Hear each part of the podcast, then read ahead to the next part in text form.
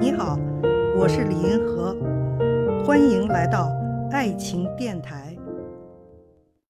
有一位听众问哈，作为一个女性，到底要不要买房？大家都知道啊，就是在传统的社会普遍实行的是婚后从夫居制，一个女人呢，她是嫁入婆家的，所以她根本就没有买房的需求。现在在农村不也是吗？如果你要是不买房子，你就娶不到妻子。女的呢，嫁到男家没有买房的问题，她最多就是赔上点嫁妆。在现代社会呢，越来越多的人选择婚后新居制，就是婚后呢，小两口就要住自己的房子了。这个时候就产生了女性要不要买房的问题了，这是一个新问题。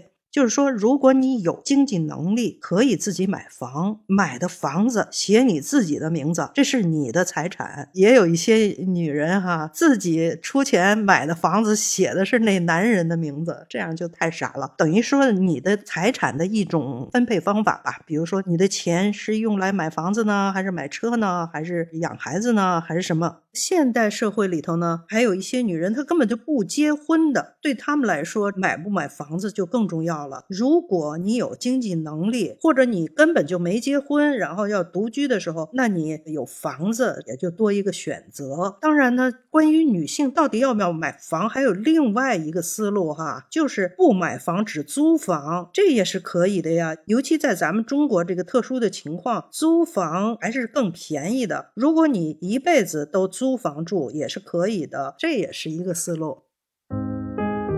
看见爱，感受爱，遇到爱。我是李银河，我们下期再见。